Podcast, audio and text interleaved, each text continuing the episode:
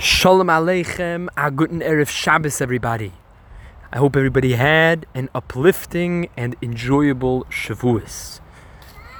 In this week's parasha, the longest parasha in the Torah, Parashas Nosoi, so Torah tells us that if somebody commits a sin, talking about stealing, and then they swear falsely that they didn't do that action.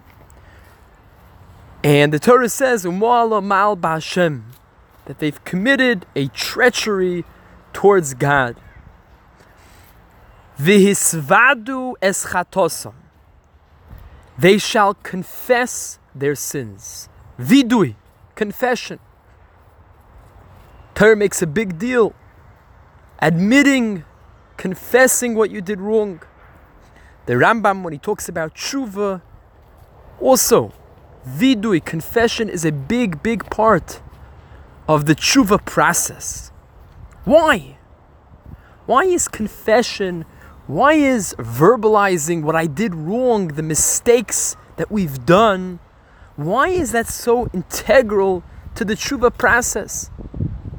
I could just decide I'm not going to do it anymore, not do it anymore, that's it. Why is confession, admitting, why is that so pivotal to the tshuva process?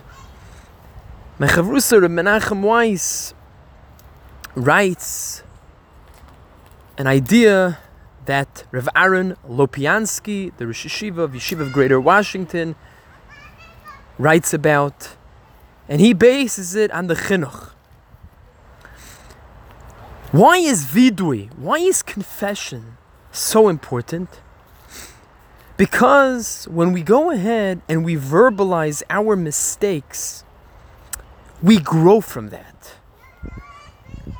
We tend as humans to like to sweep to, to like to sweep our mistakes under the rug and not really face them.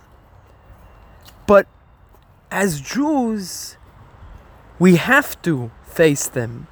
We have to admit to them, and then we grow from them. We grow from our mistakes. There's no righteous person in this world that only does good and doesn't sin. We're, we're human, we all slip up.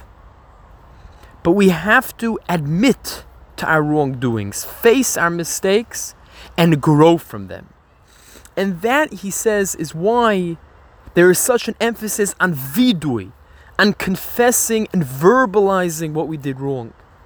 Because that enables us to grow from our mistakes. That's how we grow in life. We make a mistake, we recognize we did wrong, and we pick ourselves up and we learn from that. That's what a Jew is supposed to be all about. Sheva yipol tzadik v'kom. The mark of a tzaddik the mark of a righteous individual is if he falls down, you get right back up. A person makes a mistake, you face the mistake, and what do you do?